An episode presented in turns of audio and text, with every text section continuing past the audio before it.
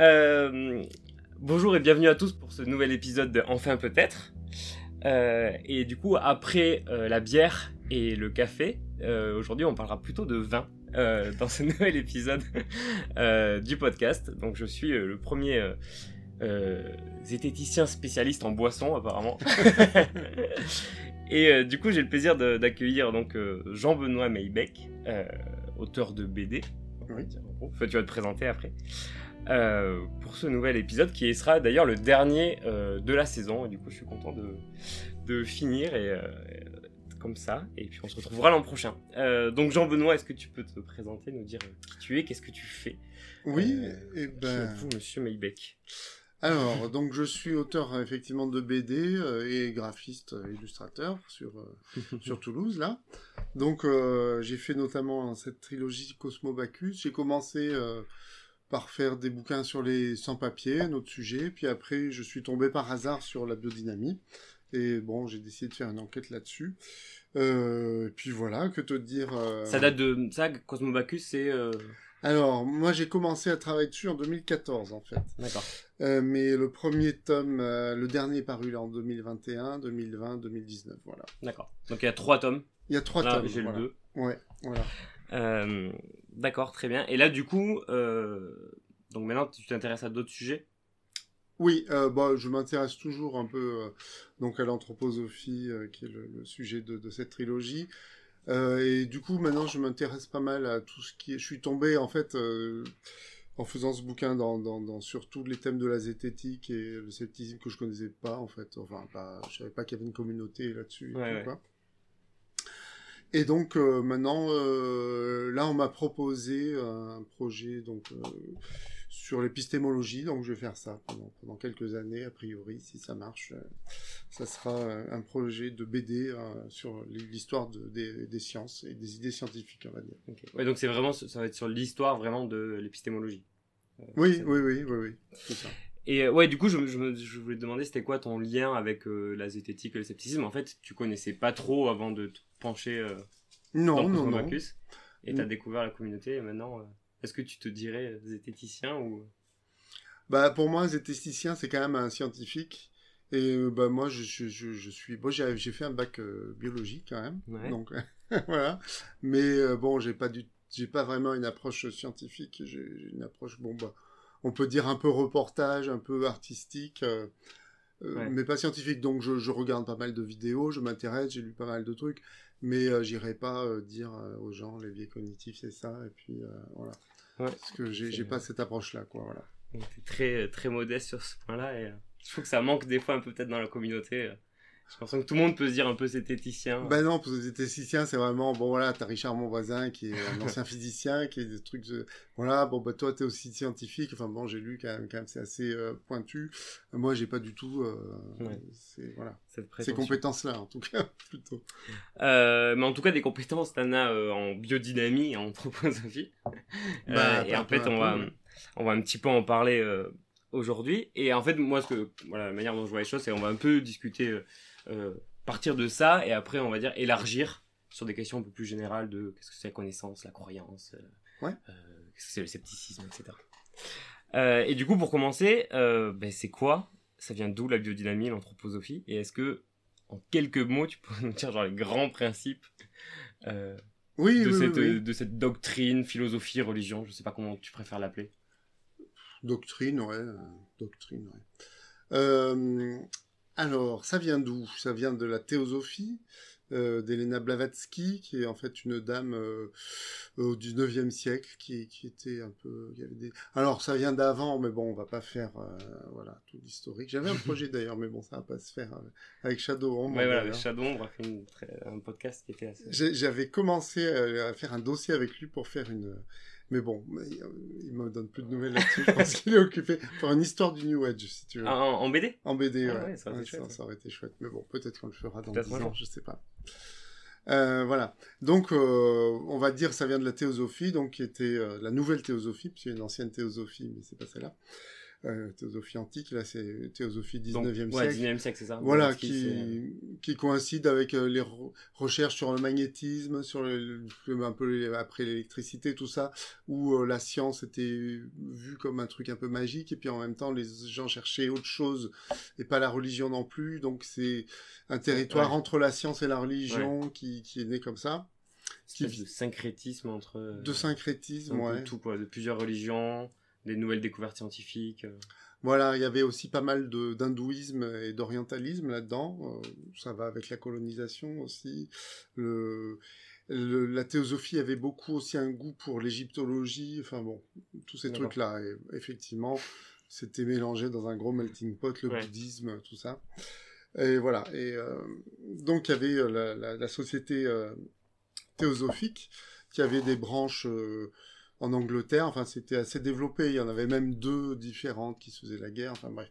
Voilà. Et il y avait la branche allemande de la théosophie, Ouais. euh, dirigée par Rudolf Steiner, D'accord. qui était euh, ben, un- quelqu'un en fait qui cherchait, euh, qui était un ex, qui a, qui a une licence de philosophie quand même, je crois, qui avait écrit un bouquin de philosophie qui avait été mal reçu, donc bon, Euh, la, la liberté, ah zut, ce truc de la liberté là, euh, euh, bon ça me reviendra.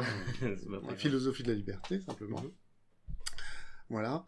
Et euh, donc, qui, qui, euh, qui- oui, qui donnait des conférences dans pas mal de trucs et euh, qui a euh, en fait profité. Donc, je, je disais aussi que la théosophie avec une branche indienne. Et il y a un mec là-bas qui s'appelait Leadbeater qui est tombé sur un jeune indien dont, à mon avis, il est Ah. tombé amoureux, euh, mais qui l'a subjugué et, et qui s'appelait euh, Jiddu euh, Krishnamurti. Krishnamurti. Et il a décidé que c'était la réincarnation du Christ. Voilà. Rien que Donc- ça. Oui, oui, voilà. Euh, bah oui, bah, en théosophie. Après, je, je pense que c'était aussi une opération de com euh, des théosophes pour se faire euh, bien monter, quoi, en faire de la mousse, quoi. Mhm. Et donc, bon, bah, tous les théosophes ont dit c'est la... Et euh, Steiner a peut-être vu, lui, une occasion de se libérer de ce truc-là et de faire son propre truc. Ou alors, peut-être qu'il était sincère, j'en sais rien, je veux pas non plus faire des procès d'intention. Mais enfin, il a décidé que pour lui, c'était pas possible qu'il y ait une réincarnation du Christ, parce que le Christ, c'était un être qui avait pu s'incarner qu'une seule fois euh, sur Terre et qui qui n'était pas reparti, enfin, donc Ok. voilà, qui pouvait pas se réincarner. Donc il a fait un schisme, Schisme. il a quitté la théosophie, et c'est à cette, cette occasion-là qu'il a créé la, eh bien, la société anthroposophique. En fait. Là, on est euh, vers quand? 1920 Euh, Ouais. oui, 1910 même, un peu euh, Ouais. ouais, dans ces eaux-là. Alors j'ai pas les... j'ai- Ouais, ouais, très non, mauvais sur pour les avoir, dates. euh, pour avoir une idée. Ouais, voilà. D'accord, donc Oui. là, il lance euh, l'anthroposophie. qui est, L'anthroposophie, euh, ouais. Avec euh, ses propres théories, ses propres, euh, ses propres mythologies, etc. Alors il y a beaucoup de choses qui viennent euh, en fait de, de la théosophie quand même. Mhm. Il a récupéré quand même pas mal de trucs, notamment toute la théorie des races euh, vient de la théosophie. D'accord. Euh, puis il a inventé, puis il avait une, une imagination très fertile. Et puis aussi, ce qui lui plaisait pas, c'était euh, qu'il y avait trop d'influence orientaliste. Et lui, il a ramené toute une influence chrétienne, Ouais. euh, rosicrucienne euh, là-dedans. Voilà. D'accord. Et alors, si, alors je vais te demander un exercice peut-être un peu compliqué. Si tu devais résumer un petit peu la mythologie anthroposophique avec ses, ses hiérarchies, les démons, les êtres élémentaires, en quelques mots, est-ce que, enfin, quelques mots, en quelques minutes si tu veux. Alors en fait, c'est faisable. euh, C'est vrai que ça paraît mission impossible parce qu'en fait, bon, bah, Rudolf Steiner, il a écrit quelques livres euh, de sa main, mais il a donné énormément de conférences qui ont été dactylographiées, où il a donné plus dans ses conférences parce qu'elles étaient destinées à un public un peu plus restreint, donc il se lâchait un peu plus. Et là-dedans, à chaque fois, il donne plein de détails très fourmillants, très fournis, quoi, sur euh, Ouais, ouais. tout, tout- toutes ces hiérarchies, tous ces trucs, euh, c'est assez impressionnant. Et donc, ça paraît impossible de, de réunir tout ça, mais en fait, bon, il y a quand même des, des invariants, et il y a quand même des choses. Donc, le principe de base, c'est que euh, ce que j'ai l'habitude de dire, c'est que la réalité est une illusion, le réel euh, physique, on va dire, matériel. Que tout ça, en fait, c'est de l'éther de conscience solidifié, et que seuls e- existent euh, les éthers euh, spirituels, en fait. La Que- conscience. La conscience, Ouais. voilà. En fait, tout est esprit. Chaque, chaque chose est, est un esprit, en fait, un être spirituel. Du même. coup, la matière, c'est une illusion. C'est une illusion, ouais, c'est ça. En fait, c'est le démon Harryman qui. Voilà. Euh, parce que, alors, euh, pff, c'est pareil, j'ai pas non plus. euh, tu dis que j'étais un grand spécialiste, mais bon, déjà, ça fait quelques années et euh, je relis pas tout ça et voilà. Ouais, ouais. Mm, Donc je, je peux faire des erreurs. Je sais que Grégoire Perra ou, ou Shadowrun pourraient me tomber dessus, me- pas me tomber dessus, mais me, me Ouais. pointer quelques erreurs. Et Mais bon. l'opéra d'ailleurs qui est. Qui est en procès aujourd'hui Oui, je pense que c'est bien de le euh, dire. ouais. Contre la médecine anthroposophique. Donc c'est la médecine anthroposophique qui lui fait un procès pour diffamation. Il a eu déjà, c'est son troisième procès. Il a eu un procès contre les écoles euh, Steiner-Waldorf. Et puis un procès euh, de la société anthroposophique suite à son premier témoignage à l'UNESFI. Et donc voilà, on pense à lui Ouais. et on espère que a priori ça s'est pas trop mal passé et on espère que l'issue va être euh, positive va. pour lui et il y a toujours une cagnotte euh, donc euh, bah je sais pas quand tu vas diffuser le podcast mais je pense qu'elle sera toujours valable pour payer ses frais de justice donc vous pourrez tra- trouver facilement ou on Très bien. pourra mettre le lien. Donc voilà. Alors au niveau voilà donc il y a des entités spirituelles des Elohim qui ont créé le monde. hein. Euh, pour tout est fait pour les pour l'homme. hein. Pour le, le but du monde c'est la progression de l'humanité en fait D'accord. tout est centré sur l'homme. Euh, bah, et en fait, tout le cosmos, d'ailleurs, en fait, se résume en la Terre, si tu veux, parce que la Terre, euh, elle se réincarne elle-même, et euh, Ah à oui. chaque fois qu'elle se réincarne, elle crée, il y, a une- il y a une planète qui, qui s'en échappe, si tu veux. Donc, euh, par exemple, Jupiter, euh, ça vient d'une réincarnation de la Terre. si voilà. Mais alors, je crois que. Jupiter, Ah, justement, c'est. ouais. un peu plus subtil que ça, en, Ouais. en réalité. Euh, disons que le, le premier, c'est Saturne, euh, et ensuite, il y a eu l'ancienne Lune, l'ancien Soleil, Ah, parce qu'il y a un ancien. euh, Bah, parce qu'en fait, la Terre avait l'aspect de, de- du Soleil, était le Ah. Soleil, si tu veux. Et ensuite, euh, il y a une réincarnation de la, de la Terre en Lune, par exemple. Et ce qui fait qu'il y a le Soleil qui... D'accord. voilà. Mais en fait, si j'ai bien compris, donc, parce que j'avais, j'étais pas tout à fait au clair là-dessus, et donc j'ai relu un peu, et si j'ai bien compris, les astres qui sont pas encore, euh, qui sont pas encore actualisés en tant que réincarnation de la Terre, ils sont là quand même au niveau astronomique, mais euh, c'est des projections de la prochaine incarnation de la Terre. Donc, Jupiter, par exemple. Par exemple, Qui est Jupiter. là, mais qui est pas encore vraiment euh, Ouais, c'est par. c'est parce qu'en fait, il y a des êtres, si j'ai bien compris, qui n'étaient pas prêts à vivre sur la Terre maintenant, mais qui étaient trop en avance, qui sont prêts à vivre que sur la prochaine Terre dans l'état de Jupiter, et donc qui sont obligés d'aller vivre sur une Jupiter actuelle ailleurs. Ah, c'est compliqué. D'accord. C'est un petit peu compliqué. Et ça arrive bientôt, du coup, euh, l'ère Jupiter Enfin, Non, ça c'est. Non, non, on- non, ils non, prédisent ça, pas ça- quelque chose ça se compte en milliers d'années quand D'accord. même. Et après, il y a Vulcain, il y a la planète Vulcain. C'est vrai. Ouais, et c'est rigolo parce qu'en fait, euh, les gens pensent que Steiner est clairvoyant parce qu'il savait tout, mais Vulcain, c'est une planète qui a été inventée en fait suite. euh, alors, euh, j'avais entendu Étienne Klein dire ça. C'est la... Et j'ai vu cette vidéo aussi. c'était les variations de, de je ne sais plus De quel Mercure. Mercure, voilà, qui qui, qui euh, correspondait pas aux lois de Newton. Exactement. Donc, euh, pour euh, pour expliquer ça, ils ont dit il doit y avoir une autre planète. Voilà. Voilà, et, sauf que bon, bah, elle n'existe pas, mais sans Ouais. doute autant de Steiner, il le savait pas. Donc, euh, Mais en fait, c'était un truc qui s'était déjà passé avant avec Neptune. Euh, Oui. On avait vu que Neptune n'avait pas les bonnes orbites euh, prédites par, par les lois de Newton. Et du coup, on a dit, bah, en fait, il doit y avoir une autre planète. Et en effet, il y avait une autre planète qui était Uranus. c'est ça. là- Et du coup, celle-là, ça marchait bien. Euh, ou alors c'est l'inverse, c'est Uranus ou Neptune, bon, c'est- peu importe. Et puis quand on a vu aussi des erreurs sur l'orbite de Mercure, on s'est dit pareil, bah, il doit y avoir une autre planète. Et du coup, on a prédit la planète Vulcain, qui en fait, euh, bah, on a essayé d'observer là où elle était censée être, et il n'y avait rien. Et, en fait, ce qui a corrigé cette erreur euh, sur l'orbite de Mercure, c'est la nouvelle. C'est Einstein, les- quoi. Einstein, quoi. C'est la théorie de la, théorie de la. Donc, alors, je sais pas à quel moment ça s'est produit, mais j'ai l'hypothèse, mais il faudrait que je vérifie les dates, quoi, que Steiner pensait euh, que Ouais, bah, Vulcain c'est pas déconnant, c'est aussi début du XXe siècle. Donc, Voilà. euh, ouais, le Mercure, je crois que c'est pendant, enfin, pardon, euh, le Vulcain, pendant tout le XXe, 19e siècle, je pense qu'on pensait qu'il y avait vraiment une planète Vulcain. Et ce qui est amusant, c'est que les, les anthroposophes continuent à parler de Vulcain, quoi. Comme si ça existait vraiment. Mais oui, parce que ça existe au niveau spirituel, donc euh, Ouais. Steiner. là. Voilà, donc bon, ça c'est pour l'évolution de la Terre, on va dire. Ouais. Parallèlement, euh, donc il y a des entités angéliques, bah, des êtres spirituels en fait. Les archanges et ça. tout ça Oui, c'est ça, les archanges, les. Alors, euh, je, franchement, je connais paquet, pas les. je- Oui, il y en a un paquet. En plus, euh, bon, ça se base sur les hiérarchies de Denis, euh, Denis, le pseudo Denis Aéropathe, je sais plus comment dire, tendance à dire aérophagique, mais c'est pas ça.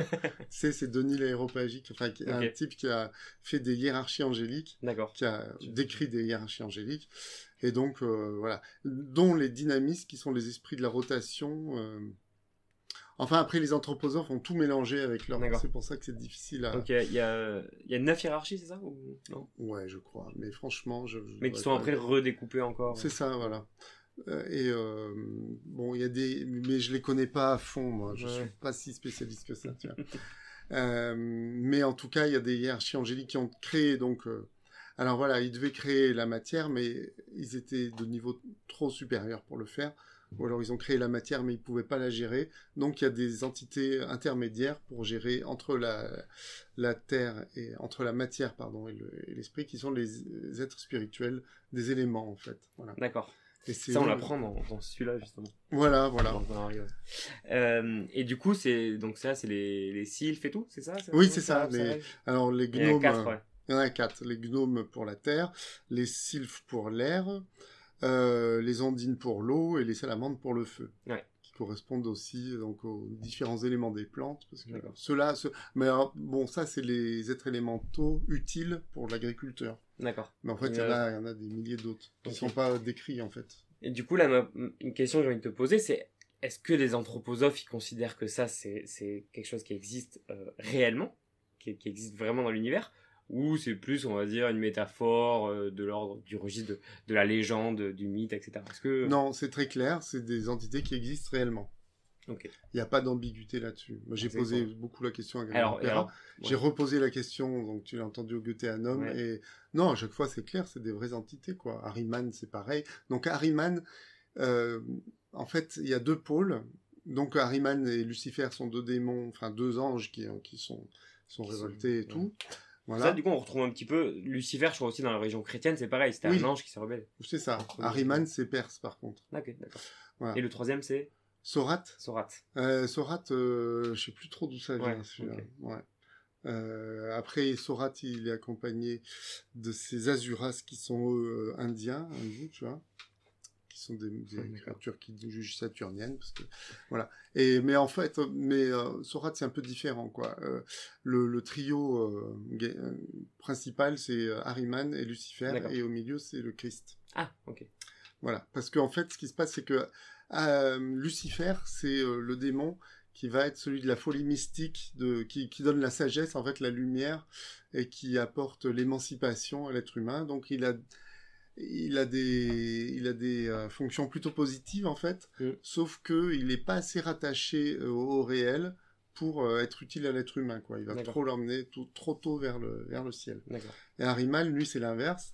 donc c'est le, matérialisme, l'égoïsme, la technique, la technique, la science. La science, oui, bien sûr. Est-ce que, la, est que la zététique est arimanienne Oui, euh, complètement, clairement, oui, oui, oui, bien sûr. Alors que des théories New Age, c'est plutôt du côté de Lucifer, du coup. Enfin, des théories. Euh, oui, voilà, oui, oui. Un peu euh, perché, c'est plutôt Lucifer. Plus c'est perché, plus c'est Lucifer, ouais. Et entre les deux, mais alors, voilà ce que disent les deux ne sont pas rejetés, ne sont pas à rejeter, il faut prendre un peu des deux, parce que si on est, bon, trop matérialiste, évidemment, ça va pas. Si on est trop dans notre vie terrestre, si on est trop euh, à vouloir monter, ça va pas non plus. Donc il faut faire un équipe des deux, et c'est le Christ euh, cosmique qui fait ça. D'accord. Qui est l'incarnation du soleil, non C'est pas quelque chose euh, En fait, c'est un être qui vivait dans le soleil et qui, qui s'est incarné sur Terre, en fait. Ok. Mais qui est resté sur Terre, en fait, qui s'est pas, qui est pas reparti. Et en fait, maintenant, d'après ce que j'ai lu, le corps de la Terre et euh, le Christ, en fait, et le corps du Christ maintenant. Il s'est tellement incarné. C'est pour ça aussi, je pense, que Krishnamurti pouvait pas être une réincarnation du Christ, puisque le corps de la terre est le corps du Christ. D'accord. En fait, la terre est le corps du Christ. D'accord. Bon, c'est bien. Euh, je pense qu'on a fait un peu un tour des. oui, voilà. Alors après, il y a les corps de l'être humain, tu vois. Il y a l'évolution de l'être humain aussi qui fait partie de ça. D'accord. Parce que sur Terre, l'être humain, donc, avait plusieurs. Euh, pas incarnation, mais plusieurs euh, stades. Au début, il était. Euh, ah oui. Les murs. Alors, au début, c'est les lémuriens, voilà. Qui, qui étaient des êtres. Euh, alors, je, crois qu'ils avaient beaucoup de mémoire, mais pas beaucoup de. Bon, ça, c'est pareil. Ils étaient, en tout cas, donc pas très incarné. Donc tout était un peu spongieux, tout était évaporé, euh, gélatineux, tu vois, ils avaient des corps gélatineux. Et petit à petit, en fait, euh, on arrive à des stades plus arimaniens où la matière est de plus en plus euh, solide. Quoi. Après, il y a les Atlantes. Donc là, je parle des races racines, puisqu'il y a des sous-races. Ouais, ouais. Et il y a combien des races racines? Euh, bah, il y en a cinq normalement, mais sauf que là on est la troisième et qu'après il y en aura deux autres. Ok. Là, on est la troisième, c'est? Les Ariens. Les Ariens, oui. Voilà. on est dans le stade Arien. Au stade Arien, voilà. Et après les suivantes? Ben, ils n'ont pas de nom, je ah, crois. Hein. Je crois pas qu'il leur a donné des noms. Ouais, il y aura une race euh, américaine, je crois, ah, oui, et une race euh, slave, mais je suis pas trop sûr. Ouais. Et du coup, on sera encore plus incarné, quoi. Oui, mais euh, oh, il, arrivera un moment où ça sera la guerre de tous contre tous. Ah. Et euh, après, euh, les méchants seront punis et les, élus seront sauvés, quoi. Ok. Et, c'est pas aussi genre ça va de, plus en plus blanc ah bah, Normalement, oui, parce que plus on évolue, plus on, enfin, les, hommes qui doivent suivre les bons guides, parce que donc il y a des bons guides de l'évolution, les êtres spirituels qui nous guident, et il y a les méchants guides qui sont les Arimaniens, en fait, en gros.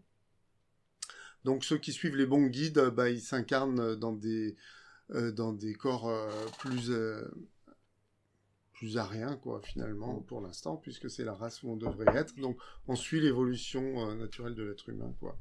Après, est-ce qu'on est de plus en plus incarné? Oui. Après, comment ça va évoluer? Je sais pas trop. On attend. ouais, Steiner le sait, il a dit, mais là, j'ai pas les idées très claires là-dessus. Et voilà, donc là, c'est la race arienne, et il y a des sous-espèces de, enfin, des sous-races ariennes. Et donc, euh, c'est là que tu as euh, la, Perse, euh, Babylone, quoi. Tu as les, les gréco-romains. Avant, tu as les égyptiens gréco-romains. Et là, c'est les germains, tu vois. Donc, on est censé être les maîtres du monde, c'est les germains ariens. Ok, d'accord. Voilà. Donc, c'est intéressant. Pas, pas au foot, apparemment, par contre, parce qu'ils ont perdu à l'euro. ouais, mais le foot, c'est. Je sais pas si c'est pas un peu arimanien. C'est arimanien, c'est tous les Je sais pas. Bon, Et. Ok, très bien. Euh, j'ai l'impression qu'on a un peu balayé un peu ces, enfin, hmm? ces grandes idées, on va dire. Voilà. Un, joyeux euh, bordel. Hein, ouais, ouais, ouais, ouais, sans, sans, jugement. Euh, et du coup, de ça, en fait, naît la biodynamie. là-dedans. Oui, la biodynamie, donc c'est en 1924 au château de Cobervitz. alors je sais plus exactement où il est celui-là, j'ai oublié. donc un château où était présent Rudolf Steiner et des... donc il était invité par le comte de Koberwitz et il y avait il était invité pour donner des conférences sur parce qu'en fait il donnait des conférences sur tous les sujets parce qu'il connaissait tous les sujets parce qu'il avait lu les chroniques de l'Akasha. Ah oui, c'est quoi ces chroniques de l'Akasha Ah bah en fait, chaque fois qu'un événement euh, se passe euh, sur Terre et donc dans l'univers, ça modifie des éthers cosmiques, euh, voilà. Et donc on peut les lire si on est clairvoyant. D'accord et on peut les lire dans le passé, dans le présent et dans l'avenir. Et donc si on est clairvoyant, qu'on fait les bonnes méditations, qu'on peut s'exclure de son corps physique et euh, lire ses chroniques, eh ben on, sait tout quoi. On sait tout ce qui va se passer. Donc c'est le cas de Rudolf Steiner, donc il donnait des conférences sur tous les sujets. Donc on l'a naturellement interrogé sur l'agriculture.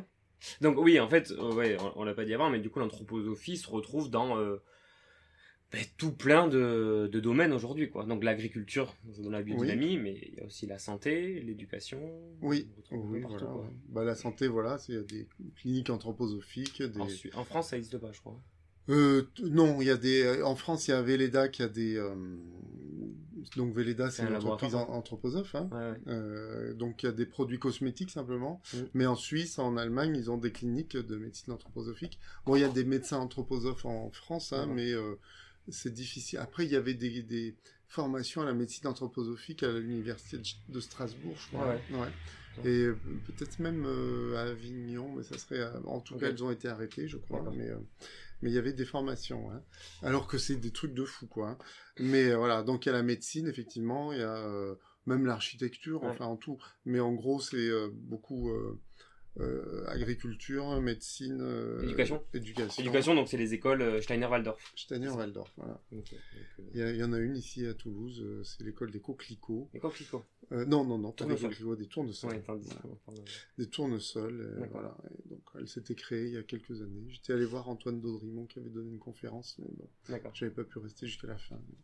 J'avais dû partir au moment où il, expliquait que le, l'humain n'avait pas juste un corps physique, mais avait plusieurs corps. en fait. Et euh, c'est dommage, ça commencé à m'intéresser, mais j'avais dû. euh, ouais, et tous les, effectivement, tous les domaines de la vie. Oui, sont même euh, le- les arts. Les arts, oui, la bien sûr. danse, euh, Oui, oui, la danse, les- la, la peinture, il y a des dessins de formes qui peuvent guérir aussi. Voilà. euh. Bon, du coup, on va, on va plutôt s'intéresser à l'agriculture. ouais. Euh, juste, et, euh, et alors, du coup, donc, comme on le disait, donc, il y a ces quatre êtres élémentaires les sylphes, les gnomes, les ondines Et les salamandres. et les salamandres pour le feu, Ouais. euh, qui aident l'agriculteur, c'est ça l'idée? Euh, oui, euh, bah, c'est-à-dire que c'est les, les êtres qui s'occupent des plantes, en fait, ce- ces quatre-là. Donc, l'agriculteur, pour, pour, que, pour avoir des belles plantes, il, do- il doit s'occuper d'eux, en fait. C'est, eux qui, c'est l'agriculteur qui doit leur faire des offrandes, si on veut, pour, qui, pour, qui, pour les attirer. euh, voilà. Alors, ça, c'est pas dit, en fait, dans les formations biodynamie. Enfin, on le dit pas tout de suite. euh, c'est un peu, c'est un peu caché et euh, il y a d'autres Ouais. aspects quoi. Mais ça c'est un aspect pittoresque on va Ouais, dire. ouais, on va dire ça. Ah Oui, et du coup, j'avais juste une question. Comment ils expliquent, du coup, le fait qu'on les voit pas? C'est juste qu'ils sont pas incarnés dans la matière, c'est c'est éthérique, du coup, c'est ça l'idée? En fait, euh, nous, on a notre euh, corps physique qui est dans le monde physique, matériel, et notre esprit est dans le est dans les éthers. euh, attends, dans le, il y a le monde dans le monde subtil, si tu veux. Ouais. Et eux, c'est le contraire. Ils- leur corps est dans le monde subtil et leur Ah. esprit est dans le monde physique. Mais on les voit très difficilement et il y a que les petits enfants qui sont pas encore bien incarnés en fait qui peuvent les voir. Bon bah là il y en a partout. hein. Ouais, il y en a plein. Il y en a là-bas. Euh, détecter une, une ondine là-bas. Là je crois que c'est c'est une ondine. Ouais, et c'est celle qui est sur le rocher Ouais, là-bas. ouais. Celle-là, il est en train de tester une nymphe, je crois. Ouais, c'est ça. Je crois qu'elle en a trouvé un. Ouais. Je vais aller voir. Trop minus, il fait pas de son. C'est un gnome ça Ouais, c'est un gnome. Là, il passe, oui. Ouais, je l'ai Dans l'ai sens, ouais. entendu. Ouais, Ouais, j'ai ouais, ouais. léger. Euh, ok, intéressant. Et du coup, euh, alors du coup, qu'est-ce qu'ils font les agriculteurs pour, euh, Ah bah y a des les faveurs de ces êtres élémentaires Donc, euh, bah, à cette fameuse conférence euh, à Coberwitz En 24, c'est ça en 24, Ouais. donc Rudolf Steiner a donné quelques recettes euh, qui vont, alors, qu'on a numérotées après, de 501 à 507. Alors, euh, j'ai jamais euh, trouvé d'explication satisfaisante à cette numérotation. C'est- Le- le- le- ce qu'on m'a dit, euh, c'est que 500, c'est- c'était le nombre de milliers de bactéries au centimètre carré avec la biodynamie, enfin, un truc un peu bizarre. Et que donc, c'était... Donc, un à 7, ouais. Voilà. Cette préparation. Cette préparation, ouais. Et pourquoi 500, je sais pas trop. Euh, et donc, bah, la plus connue, c'est la bouse de corne. Donc, euh, voilà, on prend une corne de vache qu'on remplit de bouse de vache. On enterre ça dans un coffre avec les parois euh, isolées à la tourbe. Euh, tout un hiver sur un- une surface bien exposée aux rayons lunaires et aux rayons cosmiques. Et on le déterre au printemps et normalement euh, la substance a changé et sent bon. Et on en prend un petit dé à coudre pour euh, euh, qu'on mélange dans un grand seau d'eau. Dynamise. On dynamise. Comme en voilà. homéopathie. Oui, comme en, ho- en homéopathie, voilà. Euh, donc le but de la dynamisation, c'est vraiment que le- le- le- l'esprit, euh, la volonté de l'homme passe dans le liquide. Et il faut faire un lemniscate dans un sens, puis dans Ah ouais un autre. Ouais, ouais, non, c'est dans un sens et dans un autre, voilà. Et ensuite, on pulvérise ça sur les, sur, euh, sur les plantes qu'on veut soigner. D'accord. Et ça, c'est censé amener beaucoup de vitalité euh, Ok. à la plante. Voilà. Donc ça, c'est la 501. Ça, c'est la 501. D'accord. Et après, il y a d'autres, mais c'est plus ou moins le même principe à chaque fois. hein. Oui, on voilà. on, on Pas forcément, Non, parce que la 502, c'est pareil. Alors, je sais plus si c'est la 500 et 501 ou 501 et 502. Bon. J'ai pas... euh, j'ai vu ça il y a... Ouais, ouais, donc, j'ai fait la BD il y a quelques années. Donc, euh, j'ai des souvenirs. Il faudrait que je m'y replonge, mais bon. Euh, Il y a la silice de, de corne. Donc, c'est comme la bouse de corne, mais on prend du sable pilé beaucoup, en farine, si tu veux, euh, de la silice, et on fait le même, la même chose, voilà. Et ça, c'est censé apporter de la force de lumière, donc euh, voilà. Et après, il y a, après, les autres préparations, en général, on prend un organe d'un animal qu'on associe à une plante.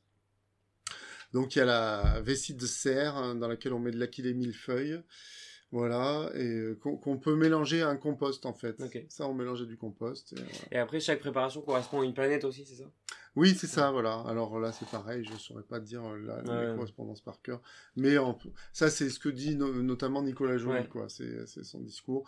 Donc, euh, chaque planète, chaque préparation. euh, en un fait, numéro de téléphone.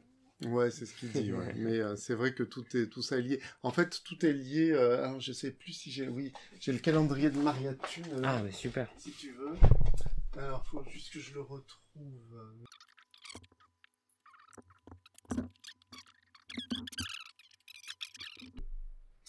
Euh, ça, c'est marrant, ça. C'est un livre très drôle. Et tu vois, ça a des trucs de Steiner là-dedans, en fait, tu vois. On va se rasseoir, on va faire comme si c'était rien passé. Donc, on reprend. on reprend. Et donc, ouais, il y a le calendrier des semis de Maria Thune, qui est un, un livre, en fait, qui est édité tous les ans pour... euh, c'est comme un, calepin, un, ca- un calendrier de, de semis que tu peux trouver dans Rustica, tu vois, ouais. avec les dates où il faut semer. Mais tout ça est lié avec euh, le zodiaque, en fait. D'accord. Avec tout- toutes les... Ouais, le zodiaque, toutes les planètes. Et dans, dans le cours aux agriculteurs de Rudolf Steiner, il parle beaucoup des planètes lointaines aussi. Donc, euh, Jupiter, euh, Vénus, qui, qui jouent Ok. aussi un rôle... euh, Et, et dans ce calendrier, t'as euh, des jours fleurs? Des Oui. jours...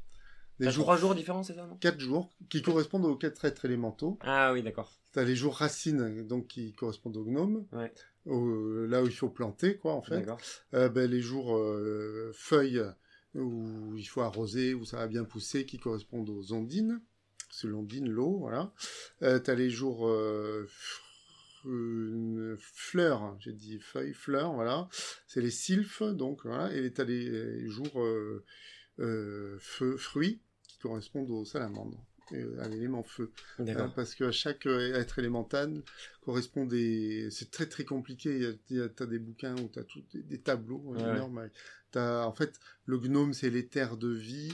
euh, L'ondine, c'est l'éther chimique. hein, Tu sais, c'est les éthers, Ouais. les fameux éthers euh, spirituels, quoi. Euh, la sylphe, c'est l'éther euh, euh, de chaleur. Et la salamandre, c'est l'éther de, de, de feu, quoi. Ouais. De, de chaleur. Bon, enfin bref. C'est compliqué. Je, je le sais normalement, mais bon. Ouais. Et du coup, euh, la question que je me pose, c'est qu'en fait, donc, toutes ces, ces théories-là, Ouais. euh, c'est euh, complètement orthogonal à tout ce qu'on connaît en biologie, en physique, en chimie. Ah oui, oui. Voilà. Alors, t'as et- un, mec qui a essayé de faire une petite synthèse, enfin, qui a essayé de rationaliser tout ça, c'est Ehrenfried Pfeiffer, Ouais. en fait, qui est, était donc un élève de Rudolf Steiner, qui était plus ou moins chimiste, euh, et euh, qui s'occupait d'agriculture, quoi. Ouais. Et qui a écrit un gros bouquin euh, qui s'appelle Visage de la Terre, fécondité de la Terre. Euh, c'est ça qui a donné naissance aussi au- au- à Pierre Rabhi, parce que Ah lui, oui. il, est, il est tombé là-dessus, il est parti sur la biodynamie. Les colibris. Les colibris. Après, les colibris, c'est pareil, ils sont pas tous euh, biodynamistes, Ouais, voilà, mais bon, ça part de là quand même. hein, donc c'est très, c'est des mouvements qui sont très en lien quand même. hein. Et voilà, donc il a, il a, lui, il a fait aussi des tableaux, des trucs euh, pour pour essayer de noyer un peu le poisson, mais en fait, la base des, des labels d'émetteurs et tout, c'est quand même d'utiliser effectivement ces notions-là et ces recettes de, de. Rudolf Steiner qui sont. voilà. Donc Déméter, c'est une- c'est un label de- C'est un d'agriculture. label d'agriculture euh, biodynamique, voilà. Il y a Ok. les biodivins aussi. Du coup, ma question, c'était donc, c'est complètement en désaccord avec tout ce qu'on connaît, euh, tout ce que la science dit, on va dire. Euh, Est-ce que du coup, ça a été testé euh, les prétentions euh, des biodynamistes? Est-ce qu'il y a eu vraiment des études en disant euh, euh, et est-ce que et du coup ma deuxième question qui est un peu liée, c'est est-ce qu'il y a vraiment un intérêt à tester ça? Bah, un intérêt, euh, ouais, on peut se le demander, hein, c'est juste pour embêter le... Enfin Oui. bon, pour, parce que les mecs disent que ça marche, mais de toute façon, euh, ça sert à rien, effectivement, de tester. Mais il y a quand même plein d'études. Donc, euh, il y a la... Alors, je crois pas qu'il ait une chaîne, mais il fait plein de trades sur Twitter, il a un blog. faut voir euh, Cyril Dégénère, qui est... euh, euh, alors, c'est Cyril DGNR. Ok. Euh, sur Twitter, par exemple, tu trouveras. Et lui, c'est vraiment un scientifique qui, qui prend des études et qui teste et tout. Euh, toutes les études, la FIS en a fait aussi des études. Le résultat, effectivement, de toutes les études, c'est que ça donne le même résultat que l'agriculture biologique, D'accord. qui est déjà pas mal, Oui, oui. mais bon, c'est pas supérieur. Mais euh, ouais, c'est mieux que c'est mieux que du conventionnel, on va dire. Mais Oui, au niveau de la biologie des sols Ouais. et tout, c'est bah oui parce que ça interdit euh, tous les pesticides Ouais. et tout, donc euh, bon les récoltes vont pas être Ouais. peut-être terribles, mais au moins tu auras des sols euh, riches et euh, voilà. puis appar- apparemment, du coup, les agriculteurs qui sont biodynamistes sont vachement impliqués, vachement euh, attentifs Oui, à leur récolte, etc. Et c'est ça qui explique aussi que c'est mieux que que Voilà. pas de biodynamie. Donc, la biodynamie, elle Oui, oui, voilà. et ça se sent pas mal sur les vins parce que c'est vrai que, bon, alors moi j'ai aussi un biais, c'est que j'ai testé pas mal de vins, par exemple, j'en ai goûté plein dans ce bouquin-là. Ouais, on le voit. Mais euh, ouais, mais c'est toujours dans des contextes où les vins sont les bons vins sont sélectionnés, si tu veux. Ah oui, d'accord. Donc t'as un biais du survivant, on dirait. Ouais, c'est ça. Et dans les caves, c'est pareil. euh, Ils vont te donner Ouais. des bons vins en biodynamie, ils vont pas. te- Ah oui, d'accord, d'accord. Tu vois. Donc, euh, mais bon, c'est mais par contre, c'est vrai que la biodynamie c'est tellement compliqué avec ce calendrier, avec ces préparations. C'est que les mecs, ils vont pas après s'amuser à faire n'importe quoi dans leur Ouais. cave et tout quoi. Donc en général, c'est des vins qui sont pas mauvais. Mais de toute façon, ça sert à rien de, de- de tester parce que euh, pour la biodynamie, en fait, la science ne science que le réel, donc qu'une illusion. Ouais. Et donc, euh, bah, même si tu leur dis, bah non, c'est pareil, ils vont dire oui, mais c'est parce que tu regardes, euh, c'est des trucs.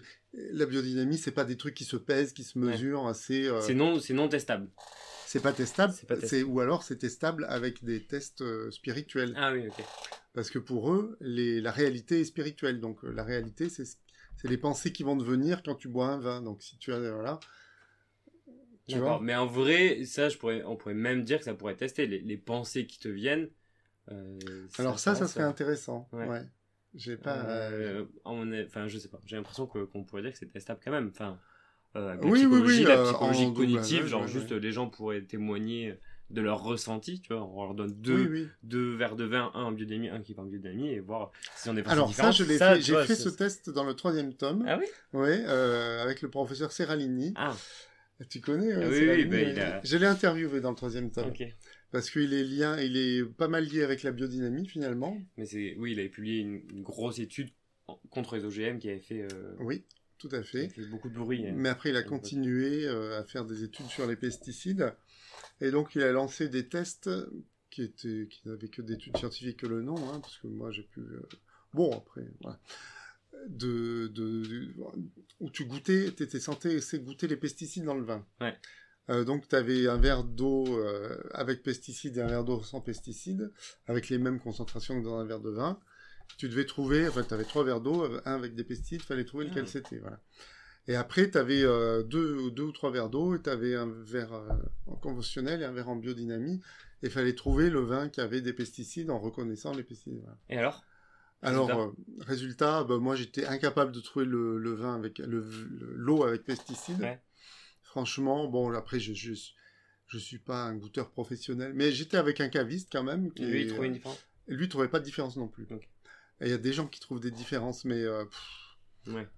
bon, peut-être qu'ils ont le palais beaucoup plus Ouais. affûté que moi ou que mon collègue qui était quand même caviste. Donc, Ouais. euh, mais j'ai un- euh, bon, du coup, ça, ça- on, on sent le truc un peu facile à dire, c'est euh, euh, ben, si vous trouvez pas, c'est que vous avez le, pas le palais assez fin. Si vous avez trouvé, c'est que c'est un bon goûteur. C'est ça. Donc ça, c'est le truc qui est genre, euh, comment dire, in- indémontable quoi. Indémontable. Alors, les, les statistiques de Serralini, de montraient quand même que les gens, qu'il y avait des gens qui trouvaient. Ouais. Bon.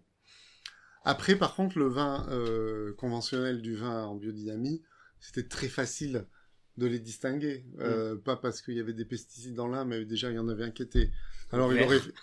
non, mais il aurait fallu masquer effectivement, parce que tu avais un vin qui était non filtré et un vin filtré. Ah oui. Donc forcément, dès que tu sers, euh, bah, le vin filtré, il est conventionnel, le non filtré, il est en biodynamie, évidemment. Puis après, bon bah D'où l'intérêt du double aveugle. Voilà, mais là c'était censé être en double aveugle, parce qu'il te disait pas les, Ah oui, les oui. carafes étaient... Ouais, mais tu voyais quand même. mais bon, c'était pas assez aveugle pour moi en tout cas.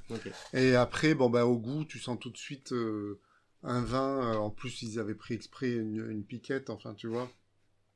Donc un vin qui avait un, arôme très flatteur tout de suite, mais qui tombait tout de suite et qui devenait un peu acre. Et puis un vin qui était effectivement un vin naturel que, avec des, des- avec des, euh, des levures naturelles. Tu distingues tout de suite une levure naturelle de- parce Ouais. qu'il y a des levures dans le vin. Enfin, bon. Et donc, tu en as qui sont industriels que tu achètes et qui rajoutent des goûts spécifiques, et puis tu as d'autres qui sont les levures qui est naturellement sur le raisin, quoi. Donc tu les distingues, mais c'était pas du tout le- les pesticides que tu distinguais, quoi.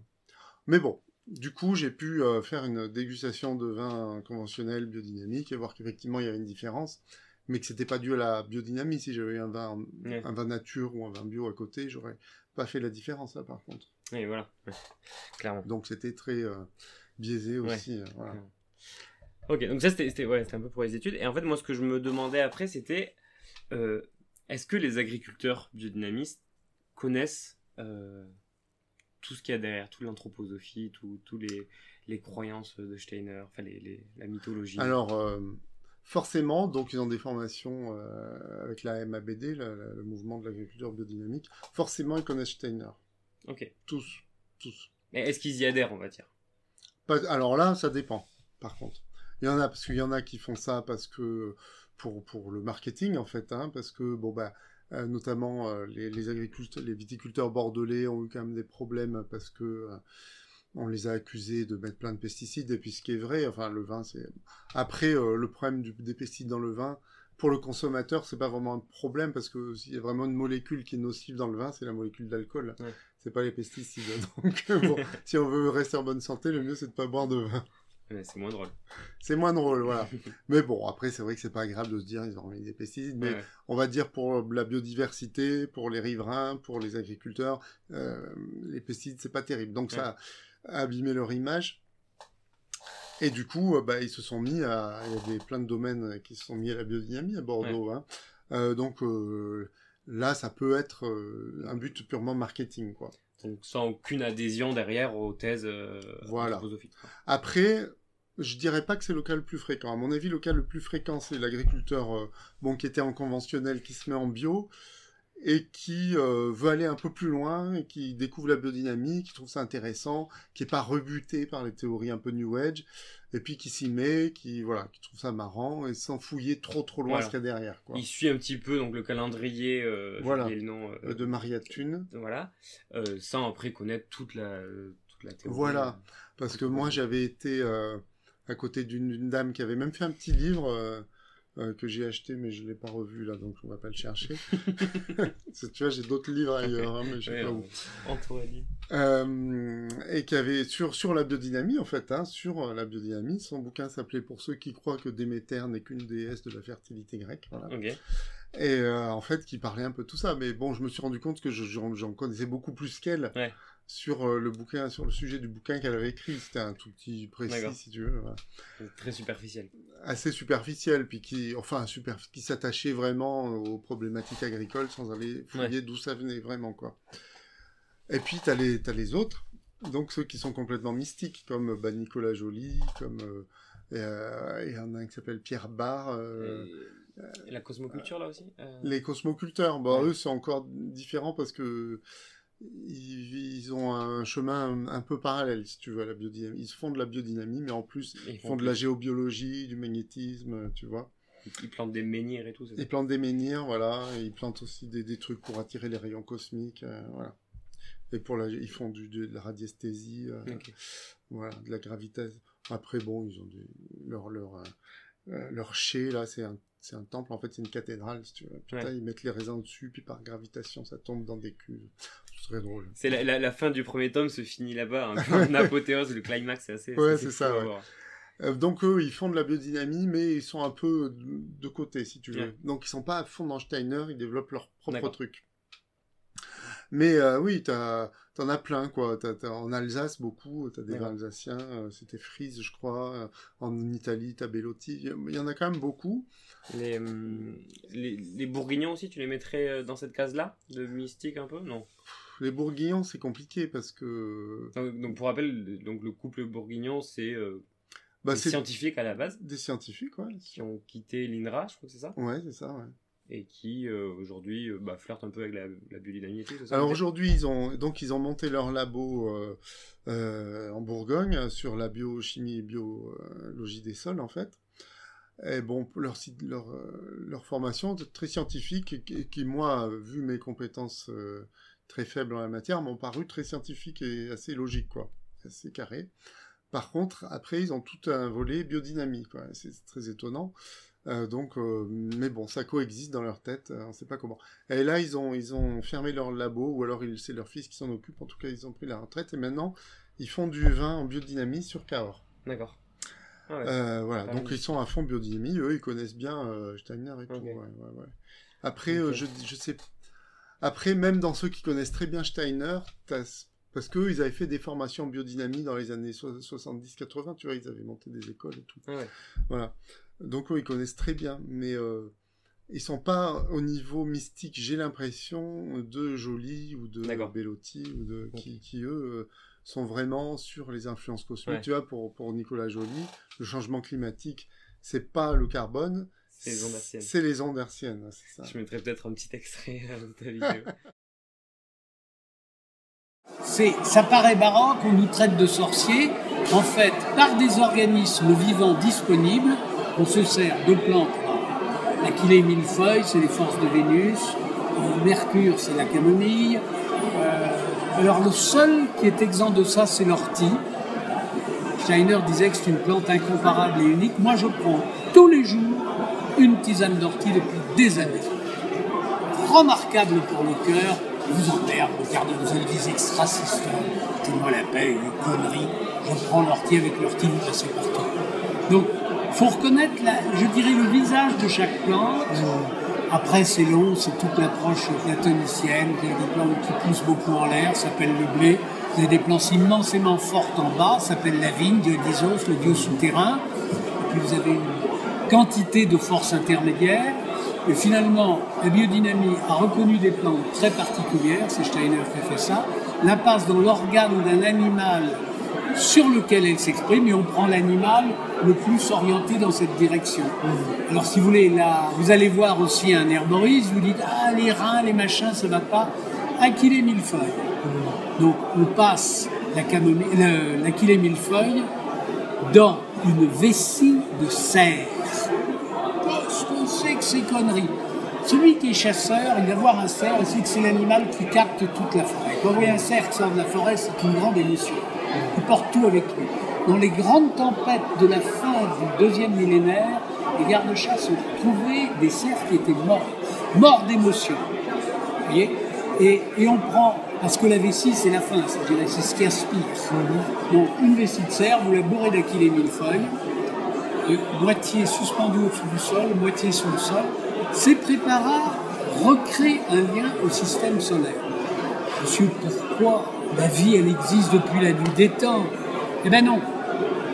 Quand vous avez compris ce que je vous ai dit au départ, c'est-à-dire que la vie n'appartient pas à la Terre, on nous parle beaucoup du méchant CO2, on est d'accord, on nous parle jamais des pollutions hertziennes. C'est-à-dire, si vous voulez, chaque bagnole est suivie par un réseau satellite. Il y a un faisceau satellite. Donc, les ondes qui amènent la vie sont plus faibles parce que c'est troublé. Je voyais tout à l'heure Claude Bourguignon qui a fait tout le travail sur les couches du sol, mais les couches de l'atmosphère, c'est pareil, c'est incroyablement organisé. Et en foutant un satellite qui est à 20 km de haut, on fout le bordel dans cette truc. Donc les changements climatiques, tout ça, pour moi, j'ai pas de preuves scientifiques. Pour moi, c'est pas trop le CO2. C'est plus le bazar qu'on fout dans l'énergétique, intouchable, ça représente des marchés avec des milliards de milliards. Mais la base, reconnectons-nous au système qui donne vie à la Terre. Ça, c'est la biodynamie, c'est aussi bête que ça. C'est c'est assez fou à regarder. Euh, du coup, donc il y a un peu un mélange de tout. Il y a des gens plutôt pour le marketing, des gens qui regardent ça un peu de loin, et des gens qui sont vraiment à fond euh, parmi les agriculteurs. Oui. Et la deuxième question, c'est euh, chez les consommateurs. Est-ce que les gens qui voient biodynamie, je pense que, enfin c'est mon impression personnelle, 95% des gens, quand ils voient biodynamie, ils savent pas ce qu'il y a derrière. Alors, il faudrait faire une étude, euh, mais je suis d'accord avec toi. Ouais. La- la- Alors, déjà, tout le monde, même chez les amateurs de vin, ne connaît pas étrangement la biodynamie. Ah ouais. C'est assez étonnant. C'est vraiment des discussions comme ça, quoi. hein, mais euh, voilà. Par contre, c'est quand même très médiatisé, donc la, la plupart connaissent, Ouais. je pense. Et ouais, euh, Ouais. Il y a très, il y en a, mais c'est vraiment très très rare. Effectivement, à mon avis, c'est, j'aurais dit le même ordre que toi, quoi. Ouais. Moi-même, je connaissais pas avant. J'étais plutôt pro biodynamie avant Ouais. de m'intéresser au sujet. parce tu que t'es un amateur de vin là-bas. Bah en fait, euh, j'étais pas trop amateur de vin, mais je voulais m'y connaître, un peu mieux. Donc j'ai fait des séances de dégustation à la cave à vin à côté. C'est comme ça que je m'y suis mis euh, pour, pour connaître Ouais. un peu mieux, quoi. Pour, euh, et que j'ai connu la biodynamie, parce qu'avant je connaissais assez peu. Malgré tout, tu as une association des jardiniers tournefeuille là, qui pouvait faire des formations sur la biologie, la- et ça a dû passer dedans aussi. Enfin, je connaissais un peu par euh, plusieurs euh, biais, Ouais. mais j'avais aucune idée que c'était un truc ésotérique, quoi, Ouais. tu vois. Du coup, euh, moi j'ai l'impression qu'il y a un peu genre trois niveaux comme ça où genre t'as le consommateur qui lui a l'impression de juste consommer un truc qui est bio, qui respecte la nature, qui est un peu euh, truc Oui, sain quoi. Tout à fait, ouais. C'est le premier niveau. Deuxième niveau, tu as les agriculteurs qui, bon, on va dire, il y a un peu de tout, mais euh, la majorité vont regarder ça un peu d'un œil un peu distant et vont juste appliquer les techniques. Mm. Et après, derrière, le troisième niveau, c'est euh, vraiment la philosophie anthroposophique. euh, voilà, donc tout ce qu'on a dit avec l'éther, la matière, Mm. les démons, les êtres élémentaires, etc. Voilà, Est-ce que toi, tu le vois comme ça aussi? Oui, oui, tout à fait. Puis après, tu as encore le Goetheanum avec euh, les, les- les vrais anthroposophes qui sont, eux, Ouais. euh, à fond dans, dans le, dans, le- dans le truc, quoi. Et- Euh, oui, oui, mais en fait, c'est euh, une technique euh, classique chez les anthroposophes, c'est-à-dire que te- pour l'éducation, c'est pareil. Les parents d'élèves, ils ont aucune idée euh, qu'ils mettent leurs gamins dans, dans, une, euh, dans une école de, de Ouais. religieuse ou de doctrinaire, Ouais. un truc comme ça, quoi, tu vois. Et euh, bon, bah, les profs, eux, le savent, par contre, mais euh, voilà. Et, euh, Ah oui, on l'a pas dit aussi, il y a aussi une banque aussi qui est anthroposophique. oui, la banque, la nef. voilà. Et pareil, en fait, moi, je, connais des gens qui sont à la nef, ils sûr. n'ont aucune idée euh, Bien sûr. théories. En fait, c'est le, le principe de, de, de la démarche anthroposophique pour se développer. C'est-à-dire, ils font des trucs euh, hyper euh, séduisants, sympathiques, euh, fraternels, euh, économie fraternelle, Ah ouais. Pour la nef, euh, pour ben, Respectueux de l'environnement. respectueux de l'environnement, voilà, euh, pédagogie libre et artistique, euh, très séduisant pour attirer les gens. Et puis dans, dans ces gens qu'ils attirent, il y a un petit pourcentage qui va plus s'intéresser. Et puis dans ce petit pourcentage, tu en as un pourcentage qui va...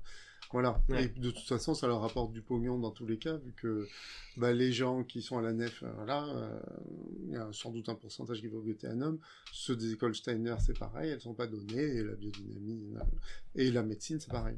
Je crois, on, ça fait plusieurs fois qu'on parle du Gotheanum, on n'a pas dit ce que c'était. C'est en gros le centre C'est le siège de la Siège. Société anthroposophique en universelle. Suisse, c'est En ça? Suisse, voilà, à côté de De Bâle? Bâle, Ouais, c'est à. Dornard. Viens de sortir une vidéo de visite du oui. Ouais, c'est qu'il va aller se balader. C'est... c'est vrai que c'est une, euh, des, des- une vidéo, enfin, un, un projet que j'avais depuis 2018, hein, de faire ça, mais Ouais. bon. Et que j'ai mis dans, dans le tome 3. Et euh, euh, du coup, ouais, donc ma question que je voulais te poser, c'est est-ce que ça pose un peu problème, euh, pour- selon toi, cette, cette différence entre le point de vue, on va dire, du consommateur ou de la population et les théories qu'il y a derrière Est-ce que, est-ce que ça te Bah. paraît un peu malsain ou est-ce que au final, bah, c'est du bon vin? Qu'est-ce qu'on s'en fiche derrière que, euh, que des gens prétendent que c'est l'influence de la lune ou des salamandres, tu vois? Oui, oui. Euh, bah, le problème se pose, effectivement, on peut se dire Je ça. C'est une question On peut se euh, dire ça. Mais, euh. Ouais, ouais. Non, j'ai un avis assez clair en fait là-dessus, euh, qui est que bon, déjà le fait qu'il y ait une dissimulation, c'est gênant en soi, c'est pas, pas très honnête, quoi. Euh, parce qu'il y a plein de théories. Bon, les raéliens, ils viennent pas te dire, euh, ils viennent pas te voir en disant euh, qu'ils ont Bon, juste qu'ils font de l'astronomie et puis que euh, quand tu vas y aller, tu découvres. Non, ils te disent c'est les extraterrestres, voilà. Donc eux, les anthroposophes, c'est pas très honnête, mais bon, c'est pas le pro- principal problème. Deuxième problème que je vois, c'est que ça instille vraiment dans la société tout entière, en fait. On s'en rend pas compte, c'est quand même très développé dans tous les coins, Même au niveau politique même au niveau politique, on pourra en parler. Donc ça, ça instille euh, des théories vraiment irrationnelles et délirantes. Donc c'est pas très bon, je trouve, globalement pour la rationalité, euh, le rapport au réel euh, de la société. C'est pas terrible. Parce que ça, ça c'est assez insidieux justement Ouais. et ça, ça secoue pas mal dans, dans pas mal de domaines quoi. Donc même si ça se voit pas, en fait, ça se sent au final. Euh, et troisième problème, c'est qu'il y a des contenus qui sont vraiment, vraiment problématiques et qui ont des effets. Euh, bon, alors la théorie des races, elle n'a pas énormément d'effets parce que, euh, dont on a parlé, les Lémuriens, enfin en fait, les, les peuples qui sont pas ariens d'aujourd'hui, donc qui sont pas blancs aux yeux bleus et tout, Ouais. c'est censé être des, des résidus de races, races inférieures. de races, inf- Ouais. de races précédentes. Et, mais qui ont dégénéré, quoi, si tu veux. Ou qui sont arimaniens à un moment donné, qui sont fait attraper par un Ouais. Ariman et tout ça. Donc déjà, c'est pas très plaisant. Mais enfin, les anthroposophes, on peut pas dire qu'ils mettent ça en avant, Ouais. ils le planquent plutôt. Il y a eu du même coup- des liens euh, avec, avec le nazisme. Oh, ça c'est un autre problème, on en parlera si Ouais. tu veux, mais C'est- euh, c'est- compliqué. Bon. Euh, Il n'y a pas quand même pas de lien direct avec Non, le nazisme, hein, On va pas, on va pas prétendre ça. Ça serait. Euh, voilà. Non, par contre, les effets très déplaisants, c'est au niveau de la médecine anthroposophique. Alors moi, quand j'ai fait Cosmobacus, j'étais inquiet parce que euh, mon idée, c'était que à cause du changement climatique, mais d'ailleurs, euh, c'est toujours valable hein, ce que je raconte, et que les, comme les, les, les anthroposophes sont présents beaucoup dans les milieux écologiques, et que finalement leur discours de dire bah, la technique c'est le mal parce que ça amène le malheur, finalement ça peut être le changement clim- climatique et la, dégradation de la pollution et la disparition des espèces, ça peut être vu comme une confirmation de ces thèses-là finalement. Ouais. Et donc je me suis dit, euh, on va les voir de plus en plus partout et euh, ça va être le, le bazar et ça va nous empêcher en fait de mettre en place des solutions rationnelles pour euh, voilà. C'est un peu ce qui se passe. C'est vrai que dans les milieux écolos, mais alors c'est c'est peut-être moins vrai qu'avant, il y a quand même... euh, mais il y a des, des influences euh, New Age, un peu ésotériques, exotiques, euh, qui... Bah, chez EELV, tu as par exemple Michel Rivasi, qui est clairement euh, en- Non. influencé par, des, par des thèses anthroposophes. Je sais pas si, si, si Ouais, pas donc, anthroposophe. euh, Mais donc le- oui, le- je pense que ça gêne un petit peu euh, ouais, la prise en compte sérieuse de ces enjeux-là. je Bah, par exemple, euh, l'opposition nucléaire. Ouais. Typiquement, pour Scheiner, le nucléaire, c'était un truc euh, qui arrivait avec le Christ. Et ouais. qui était plutôt un bon, un bon phénomène parce que c'était de la matière qui euh, devenait de l'esprit, en fait, pour lui, dans son esprit, tu Ok. vois. Mais par contre, ça a été récupéré par les forces arimaniennes pour en faire justement des bombes, des centrales, des trucs. Et donc, c'est devenu euh, quelque chose de tout à fait néfaste. Et je pense que cette idée-là, elle n'est pas du tout étrangère au fait qu'il y ait une telle, euh, un tel mouvement antinucléaire depuis les années 70. Ouais. Il faudrait faire une recherche là-dessus. Là, c'est juste une hypothèse. hein, mais Ah ouais, ouais, mais je, vois clairement des... Parce que clairement, aujourd'hui, alors peut-être dans les années 70, c'est différent, mais aujourd'hui, l'opposition au nucléaire telle qu'on la voit, elle est peu logique. Bon, elle a des arguments, hein, mais euh, euh, si on regarde par rapport aux enjeux qu'on a, euh, le bénéfice-risque, euh, il est clairement en faveur du nucléaire, j'ai l'impression, en tout Au cas. moins au court terme, quoi. Ça, ça l'idée souvent qu'on dit. Voilà, oui, oui, Peut-être pas, garder le nucléaire sur du très long Oui, terme, c'est mais ça, mais sortir moins, petit à petit, euh, mais sur le court et moyen terme. 100 ans, quoi, Oui, voilà. mais bon. Voilà, donc euh, voilà, pour moi, il n'y a pas photo, mais, mais euh, par exemple, tous les milieux écolos sont farouchement contre, sans, sans raison vraie. C'est Donc, en, c'est en train d'évoluer, je pense. Et je Ouais, pense que c'est oui. des idées qui étaient très présentes dans les années 70, 80, 90 peut-être, et qui sont en train d'évoluer, je pense. Voilà, mais je pense qu'il y a des gens qui très sont présent. influencés sans le savoir par des idées anthroposophes euh, à ce niveau-là. Bon, mais là où c'est ouais, clairement, tu dis, c'est, c'est, c'est insidieux et ça, ça, ça, pénètre un petit peu dans la société sans qu'on s'en rende compte. Ah oui, les, oui, les oui, idées euh, qui sont. Je pense que tout le monde à un moment est influencé par des idées New Age et le New Ouais. Age est énormément euh, a une dette énorme envers l'anthroposophie quoi. Il n'y a pas que de l'anthroposophie dans le New Age, Mais, mais enfin il y en a beaucoup, ouais, beaucoup, beaucoup. D'ailleurs, je me pose la question, juste, euh, la théosophie, ça a un peu disparu du coup? Ça existe toujours, mais c'est vraiment plus euh, confidentiel. Ouais, c'est ça. Je crois Non, que ça c'est- existe toujours. hein. Je suis tombé une fois euh, euh, à Paris ou à- et à Marseille une fois sur un truc euh, société théosophique. Ah ouais, ouais. Donc ça existe toujours. Mais- juste une parenthèse. ça Ouais, ça ouais, non, mais c'est intéressant. Mais je n'ai pas de réponse Ouais, euh, très nette. Et non, par contre, le principal problème très, très récemment, c'est la pandémie. Voilà, je voulais, je voulais te poser des questions. Parce que là, je Ah n'avais oui. pas du tout entendu parler. Et je t'ai je entendu dire ça, qu'apparemment, ouais, il y a beaucoup de, de mouvements anti-vax, anti-Covid et tout, qui seraient influencés par euh, l'anthroposophie, quoi. Alors, l'anthroposophie est anti-vaccin depuis. Steiner. C'est Même- c'est une ruse d'Ariman pour, euh, pour euh, faire... En fait, quand tu es vacciné... Il y a un chat qui vient de rentrer. Ah oui, c'est le mien, parce qu'il y en a beaucoup. mais- c'est le mien, ça? Euh, les vaccins, c'est une ruse d'Ariman pour te faire oublier euh, ton, es- ton corps astral. Parce que tu as un corps physique, mais voilà, tu as aussi un corps éthérique, un corps astral, en fait, tu as sept corps. Voilà, et donc quand tu te fais vacciner, en fait, ça sépare ton corps physique de ton corps astral, donc ton âme, bah, elle est... euh, Elle est, elle est- voilà. Et même ton, ton corps, du coup, peut être investi par une entité arimanienne après. vois. Ah ouais, d'accord. Voilà. Et du coup, ça, bon, je, je pense pas que les anti-vax euh, disent ça. Non, mais, euh, enfin, mais a c'est quelque chose. hein, ouais. le- c'est quelque chose qui, qui participe et qui Ah oui, oui, oui, clairement. contribue clairement au discours Oui, D'ailleurs, j'ai euh, entendu aussi que s'endormir dans le train, si tu, ra- tu oui, racontes là-dedans, Oui, oui, oui. c'est euh, aussi euh, dangereux. bah, en fait, s'endormir dans une machine en marche, quoi. Parce que chaque fois que tu es dans une machine en marche, tu as des entités arimaniennes qui sont là partout. Donc si tu t'endors, bah, elles vont en profiter pour, pour rentrer, puis envahir tes rêves et tout, puis il en restera toujours un petit Mais du coup, c'est vraiment Steiner qui a parlé vraiment de l'endormissement dans le train. Je Oui, oui, oui, ah, oui, oui, c'est une citation de. Steiner, ouais. Alors que moi, j'aime bien dormir dans le train. donc Oui, oui, m'a mais bon, mais bon, à, son époque, et Steiner était d'ailleurs beaucoup contre le cinéma, parce que euh, il considérait que c'était très arimanien. En fait, c'était des spectres arimaniens que tu voyais, euh, tu vois. Euh, La pandémie, je reviens à la pandémie, c'est important. Donc, anti-vaccin, anti-masque aussi, les, les anthroposophes hein, actuellement. Et ça, tu le vois beaucoup dans les... Mais t'as plein de, t'as plein de, de complotistes sur euh, YouTube ou sur, tu vois, Crèvecoeur, t'as... Ouais. Qui, sont- qui sont en lien avec des, des gens qui sont anthroposophes, quoi.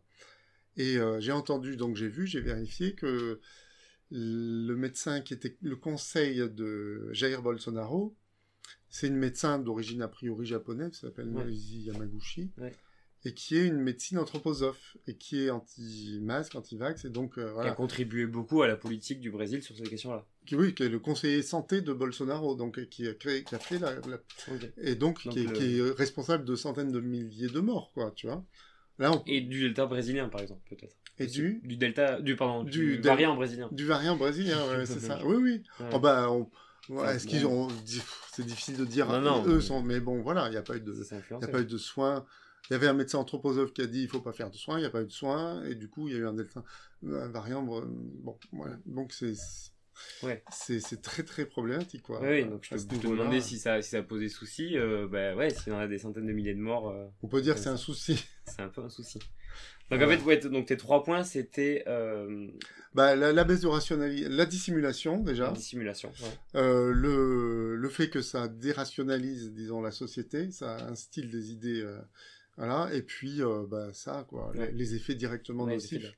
Euh, Tu vois, sur les enfants aussi, euh, dans, les, dans les écoles Steiner, euh, bon, il n'y a pas... il Y a, pas des millions d'écoles Steiner en France comme, enfin, il n'y a pas des millions non plus en Suisse, mais il n'y en a pas beaucoup en France par rapport à ce qu'il y a Ouais. en Suisse. Et, mais bon, les enf- les enfants qui y sont, ils sont soumis quand même à une éducation qui peut être possiblement problématique pour eux. Pas forcément, parce que bon, les enfants, après, Ouais. une fois qu'ils sont partis... Après, apparemment, dans les écoles Steiner-Waldorf, on leur, on leur inculque pas non plus toutes ces théories euh, Non, de pas du tout. etc. Oui, bah, ils s'en gardent hein. bien, voilà. Ouais, toujours. Par contre, on, on leur, euh, on leur inculque des, euh, des légendes qui, dont on leur explique pas si, si elles sont vraies ou si c'est des légendes, tu vois. Mm. Parce que pour les anthroposophes, bah, tous les dieux grecs sont des entités réelles.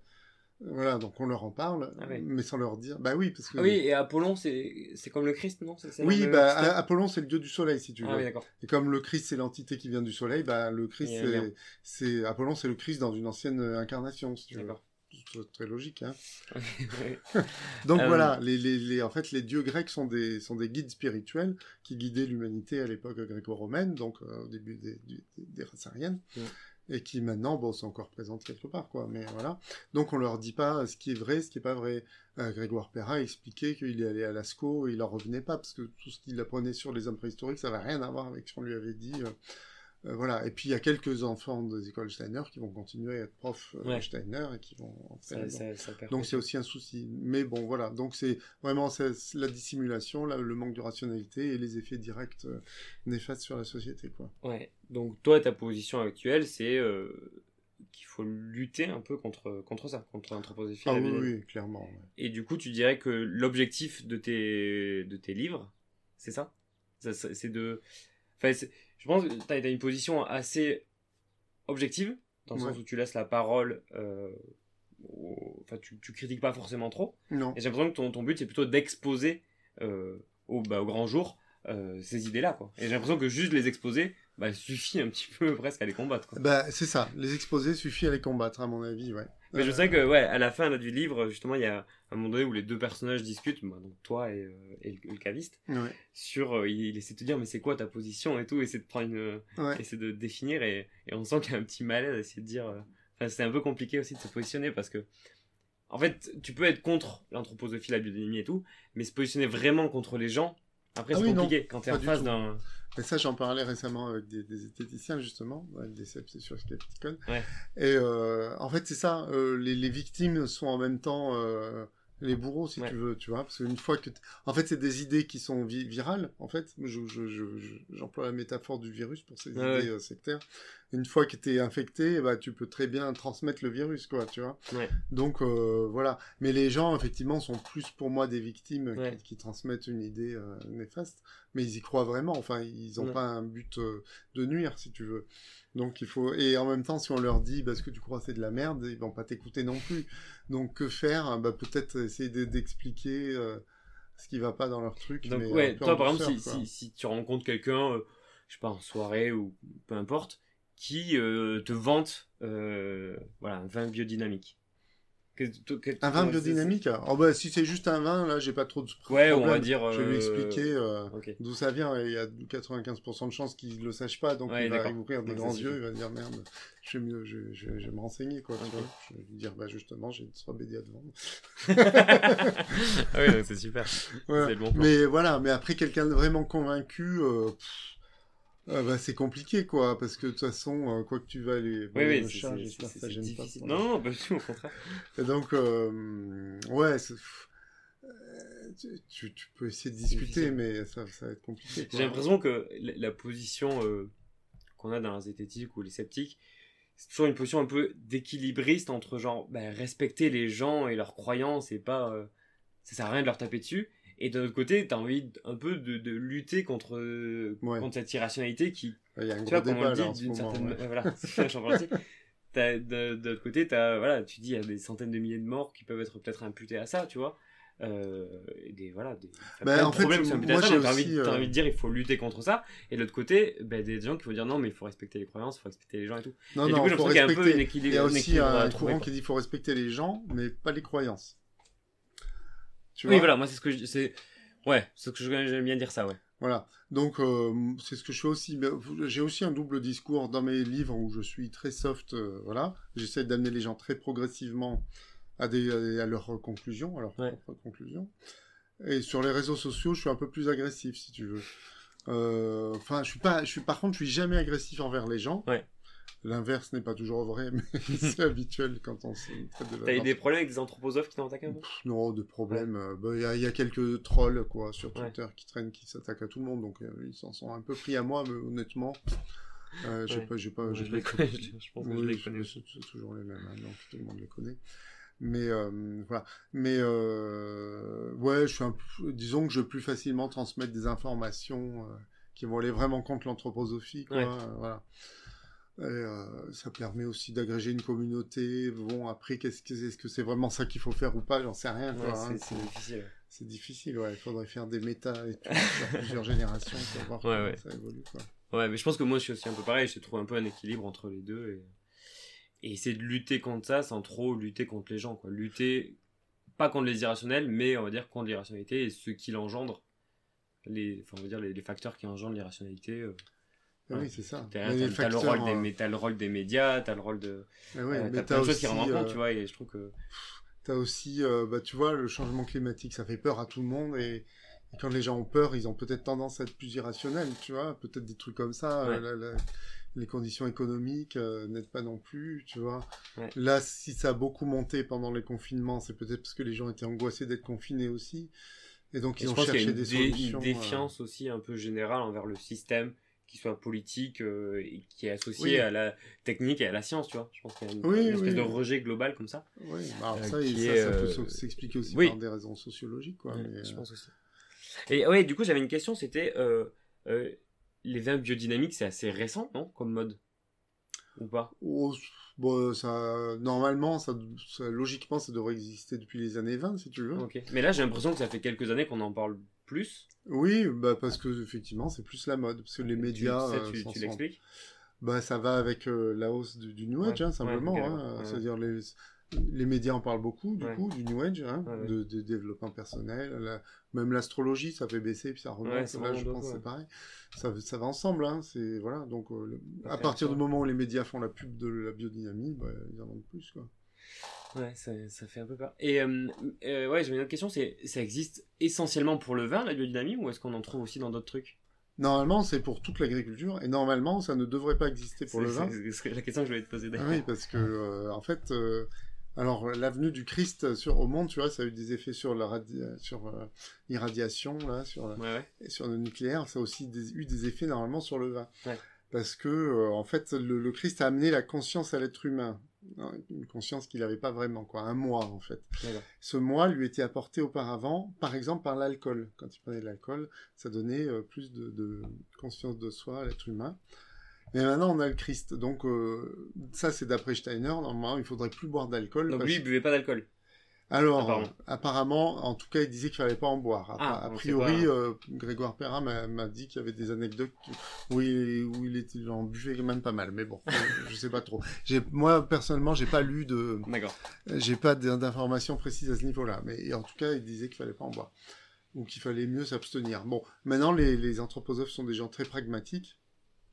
Et de même que, euh, s'ils voient que c'est pas possible de faire la dynamisation à la main, bon, bah, ils vont faire des dynamiseurs euh, Ouais. mécaniques, euh, voilà, en disant oui, mais bon, Arimanien un peu. un peu arimanien, bah forcément du coup, mais on va on va mettre des, des matériaux, ça va être du bois et puis ça va être de- du cuivre et pas de l'alu, donc euh, c'est des influences, euh, voilà, donc ils vont tourner le truc, puis là c'est pareil, hein, si ça marche vachement en viticulture, on dit oui, mais en fait Steiner a pas vraiment dit ça, Ouais. donc on peut le faire, et Ouais, puis d'accord. voilà. Donc bon, voilà. Mais du coup, tu, tu t'en retrouves euh, pour des légumes ou des trucs comme ça, la vie Ah oui, oui, oui, oui, oui, mais beaucoup moins. C'est moins que- vendu aussi. Enfin, c'est. Bah, si tu vas chez Biocop, tu vas en trouver, hein. Ouais. Je, je- Oui, oui, mais bon, c'est vrai que ça intéresse beaucoup moins les gens que le Ok. vin, quoi. En fait, les gens, tant que c'est bio, s'en foutent d'avoir des carottes en biodynamie, euh, Ouais, mais ouais, je bon. Ouais. Euh, moi, je. Que le vin, ça fait plus rêver, quoi. Ça fait plus rêver. Ouais, tu pense. rentres dans un monde euh, un peu onirique, un peu spirituel, déjà, Ouais, je tu pense, vois. ouais, le rapport vins- à la terre et tout, je pense que. C'est vin et spiritueux, hein. L'alcool, c'est l'esprit, en Ouais. fait, hein, tu vois. Alors, je moi- c'est pour je suis- ça que Steiner disait que c'était le moi, tu vois. Parce que on dit qu'un spiritueux, c'est un alcool et c'est... Ouais.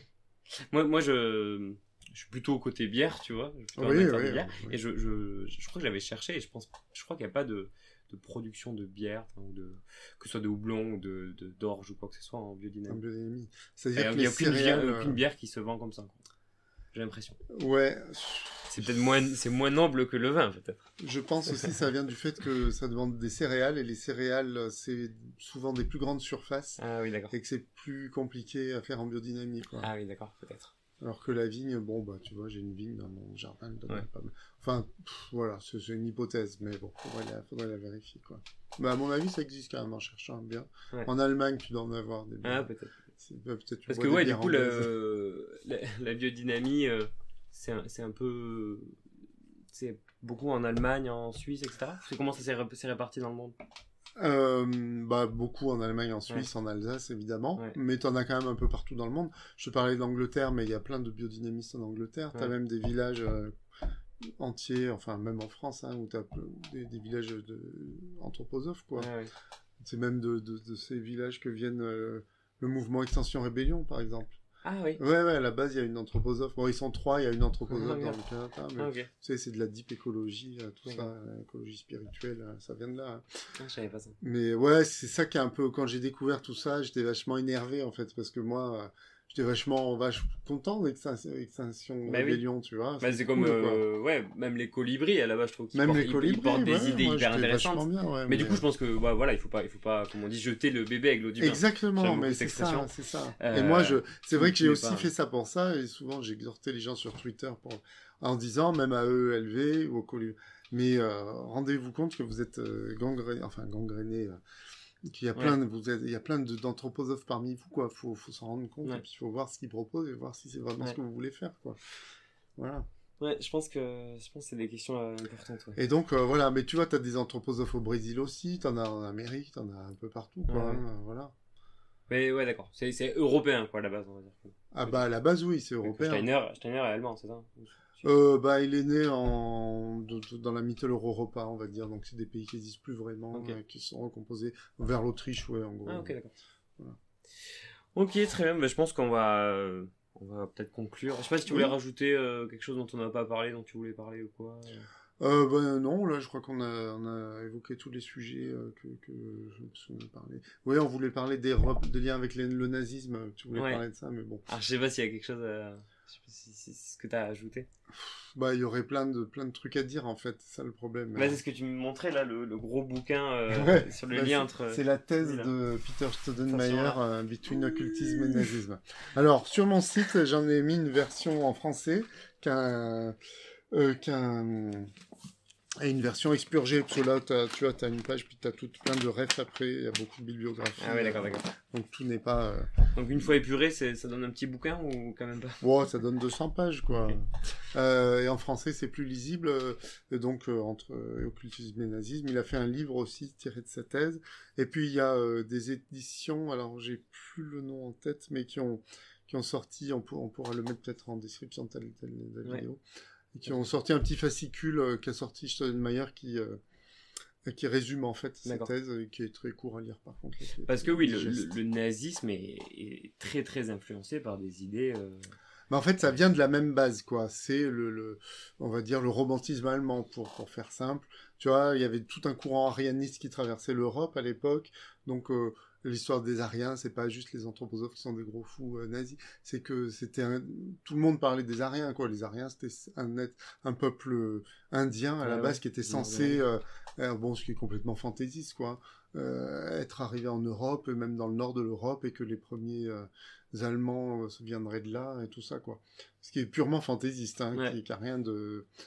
Donc voilà et donc tout ça est né un peu en même temps. C'était si tu veux des, des, des thèses qui étaient concurrentes en fait. T'avais, et, euh, euh, sauf qu'en fait le nazisme, si tu veux, a repris un peu les mêmes idées que l'anthroposophie, mais l'anthroposophie était un courant plutôt élitiste. D'accord. Euh, tu, tu vois, c'est plutôt des gens éduqués et tout. D'accord. Et le nazisme en a fait un mouvement de masse en fait, Social. Social et, et de masse euh, et populaire et tu vois, Ouais, bah, avec un certain populisme. Enfin bon, c'est un mot compliqué, mais voilà. Et, et dans le nazisme, c'était compliqué parce que tu en avais qui étaient pro-anthroposophie et d'autres qui étaient anti-occultistes. Tu avais des, des branches occultisme du nazisme et puis des branches anti-occultistes. Et même au sein de, de l'appareil gouvernement du Troisième Reich, tu avais une cellule anti-occultisme et puis Ah ouais. avais, voilà, dans les, dans les camps de concentration, il y avait des, il y avait des champs en biodynamie, hein, quand même. Ça, il faut le Ah savoir. ouais. Ah oui, oui, oui, Putain, euh. Auschwitz tout ça, il y avait des, Ok. des plans en biodynamie. Mais bon, après, c'est vrai qu'à l'époque en Allemagne, c'était difficile de faire un truc sans que le nazisme y soit lié, quoi, si Ouais. tu veux. hein. Moi, j'ai des lunettes, c'est Hugo Boss, bah, il a fait les uniformes nazis. Ouais. Euh, j'ai une voiture, c'est une Ford. Bon, bah, lui, c'était un Américain, mais il a donné Ouais, des sous aux nazis. Bon, si tu vas par là, voilà. Mais bon, reste que, alors il y a une théorie des races qui est pas tout à fait la même que chez les nazis, parce que les nazis, par contre, là, aimaient pas les anthroposophes, parce que euh, pour les anthroposophes, quelqu'un d'une race inférieure, ils, ils disent pas race inférieure d'ailleurs, c'est juste qu'ils sont un peu plus éloignés de la spiritualité, qui n'ont pas accompli leur... Là, les anthroposophes ne disent pas. Voilà. D'accord. Là où les nazis le disent. un- une âme peut occuper le, le corps d'un Africain noir, et puis euh, quelques générations après occuper le, euh, le corps d'un Arien. D'accord. Pour un nazi, c'est absolument exclu. Parce que les, les âmes changent de, de corps, du coup? Ah ben, c'est-à-dire que quand tu meurs, il y a une réincarnation. Ah, hein. Tu montes dans, dans, dans, le ciel, là, pendant une période qui peut aller jusqu'à 1000 ans. Ah oui, ça serait long. Tu, parce que tu traverses, c'est toujours compliqué avec Steiner, tu traverses plein de strates du, du, du ciel, du cosmos, tu vois. Ouais, ouais. Et tu montes jusqu'à Vénus, ah, jusqu'à Saturne, que c'est le plus Saturne, ancien. le plus ancien. Et après, tu redescends. Quand tu as fait toute ton initiation et tout, tu es dans le Devachan, dans les, les sphères où tu as les divinités. Enfin, peut-être tout le monde n'y arrive pas, mais... euh, ouais. Et après, tu redescends et tu te réincarnes. Et, Et si, si tu t'es amélioré, Voilà. si tu t'es amélioré déjà pendant ton travail, et puis euh, si dans tes incarnations précédentes, tu avais bien fait de la méditation, tu étais proche de la spiritualité, tu as fait de bonnes actions, tu as une bonne dette karmique, tu vois, t'as la, dette kar- la notion Ouais, de dette karma. karmique. de ouais, du coup, là, on sent l'influence vachement de Oui, oui. orientaliste, quoi. C'est ça, mais ça, c'est des influences de la théosophie, en fait, qui était Ouais, très orientaliste. Donc euh, voilà, tu peux très bien te réincarner en arien, tu vois, si tu as vraiment fait un Si travail extraordinaire. si tu as bien bossé, quoi, on va te dire, hein, tu vois. Pour un nazi, c'est exclu, quoi. C'est pas possible. Un, un peuple inférieur et inférieur et un arien, tu, tu peux pas échanger les âmes, quoi. C'est pas possible. Donc il y a des différences quand même. Après, les les anthroposophes ont beaucoup euh, prétendu avoir été persécutés par les nazis, ce qui est pas pas vrai en fait. Euh, mais ils ont quand même fermé les écoles Waldorf-Steiner pendant les nazis parce que euh, justement ils les trouvaient occultistes et donc euh, voilà. Mais Ah par là, contre, il- qu'apparemment, les anthroposophes disent que les nazis auraient brûlé euh, la premier- première ferme, comme ça. le premier Goethe-Annum, Premier Oui, qui voilà. était en bois, voilà. Mais en fait, euh, c'est pas sûr. Ok. En fait, les, les anthroposophes disent que c'est les nazis pour passer pour des victimes du Mhm. nazisme, mais en fait, c'est pas, on sait pas pourquoi il a pollué, en gros. Et le nazisme, euh, au-delà de, de l'anthroposophie, a aussi des influences de la mythologie nordique, je crois. Si je Oui, dis pas de bêtises. Oui. Et aussi, ils ont beaucoup de délires sur les ovnis, des choses comme ça. Euh, oui, oui, oui. Alors, pff, les ovnis, c'est pas trop leur truc a priori aux anthroposophes. A- Non, je veux dire, euh, les nazis. Les nazis, oui. Ouais, les Ah nazis, oui, ouais. oui. bah, les nazis, il y a plein de choses. hein. Ouais, Il y a la. Terre creuse. il y a- Interprète, ouais, c'est fou. Mais bon, après, il y, a- il y avait toutes sortes de nazis, si tu veux. Hein. Ouais, ouais. C'est le, on dit le nazisme, mais euh, il y avait plein de petits courants, en fait. Ouais, ouais. Ok. Ouais, du coup, tout ça pour dire que méfions-nous de, des liens entre politique et, euh, et irrationalité. Je veux dire, Ouais, avec les élections approchantes, euh, Ah ouais, c'est clair. Ouais, faisons ouais, attention à, à la rationalité. Il y a des liens, enfin, qui, qui, qui sont pas liés, hein, mais ça me fait penser, association d'idées, entre, par exemple, le docteur Raoult et les anthroposophes, par exemple. Ah oui J'avais trouvé dans Le Point un article, à, à l'époque, euh, il y a quelques années, donc avant la pandémie, avant tout ça, euh, le docteur Raoult écrivait des articles dans Le Point, bizarrement, et il avait fait un article sur la biodynamie, en disant que c'était vachement bien, et que... euh, Ouais, ouais, je te le retrouverai Ah si ouais. tu veux. Et euh, qu'il y avait des preuves de rationalité de la biodynamie et tout. Et là, tu vois... Euh, et bien maintenant, les, les anthroposophes, la médecine anthroposophe utilisent la chloroquine, par exemple. Ils sont très adeptes de la Oh, chloroquine. Euh, alors que, que, tu vois, c'est pas, pas un truc anthroposophe à la base, mais voilà. Donc il y a des liens entre tout ça, toutes ces. Voilà. Et puis, Ouais. ouais, dans la politique, ben, on a une ministre anthroposophe, enfin, oui, c'était. Françoise Nissen, qui avait, en fait, elle est- qui avait une en- école euh, de Waldorf-Steiner, dont elle a nié ensuite que c'était le cas, mais bon, qui, qui adoptait absolument tous les préceptes de Steiner et qui était euh, dirigée par un ancien des écoles Steiner. Donc, euh, bon. Ouais. Donc, c'est quand même problématique, quoi. Ouais, clairement. Ouais. Et du coup, oui, enfin, ouais, de manière générale, j'ai envie de dire que euh, les élections arrivant et toute cette crise de l'information que, que l'on vit et, et de la post-vérité et des fake news et tout, euh, ça, fait un- ça peut faire un peu peur et du coup, euh, je pense que l'esprit critique a, a de la Ouais. place, il y a du travail. Il y a du boulot, ouais. et, et, le problème, c'est qu'on on sait pas comment le faire exactement, quoi. Est-ce que, on, est-ce que c'est efficace Je pense que ça peut aider certaines personnes, ça c'est sûr, ça aide certaines personnes. Et au niveau de la société, je sais pas. Mais enfin, à mon avis, c'est quand même mieux de le faire que de Ouais, pas le faire. Exactement, c'est ce qu'on disait l'autre jour avec euh, Eric Lowen. Euh, ouais. En tout cas, je sais pas si c'est utile, euh, mais ne pas le faire, en tout cas, n'est pas, n'est pas envisageable. N'est pas une option, ouais, c'est ça. Ouais, c'est clair. Ouais, je pense qu'on peut conclure là-dessus. ah oui, alors peut-être juste avant de, de finir, de toute façon, si tu voulais rajouter quelque chose, Non, c'est bon. euh, bah, du coup, on peut, te, on peut retrouver tes livres euh, en, en- en librairie, on peut te Oui. retrouver sur les réseaux, on peut. Oui, oui, bah, mes livres, alors, il y a quelques librairies qui les ont, euh, voilà, notamment Terre de légende à Toulouse, si je peux leur faire de la pub. Ben des oui, copains. ben c'est là que je l'ai acheté, il me semble. Voilà, donc euh, c'est... Ah oui, c'est là que j'ai acheté. Euh, mais bon, il y en a certainement d'autres. Hein. Euh, et puis euh, sur Internet, effectivement, moi j'ai un site où je les vends. Et euh, voilà, puis sur les réseaux, j'ai Voilà. Twitter. j'ai Je mettrai tout ça en description. de toute Oui, oui, oui, pas de souci. Eh bien, merci beaucoup euh, de m'avoir reçu dans ton atelier de travail. Avec plaisir. Et c'était vraiment un plaisir de discuter avec toi de ça et euh, de conclure euh, ma première saison de podcast là-dessus. Avec toi, c'était vraiment un plaisir. Et ben, du coup, euh, euh, pour ceux qui me suivent, à l'année prochaine, en septembre, pour les prochains épisodes. Enfin, peut-être.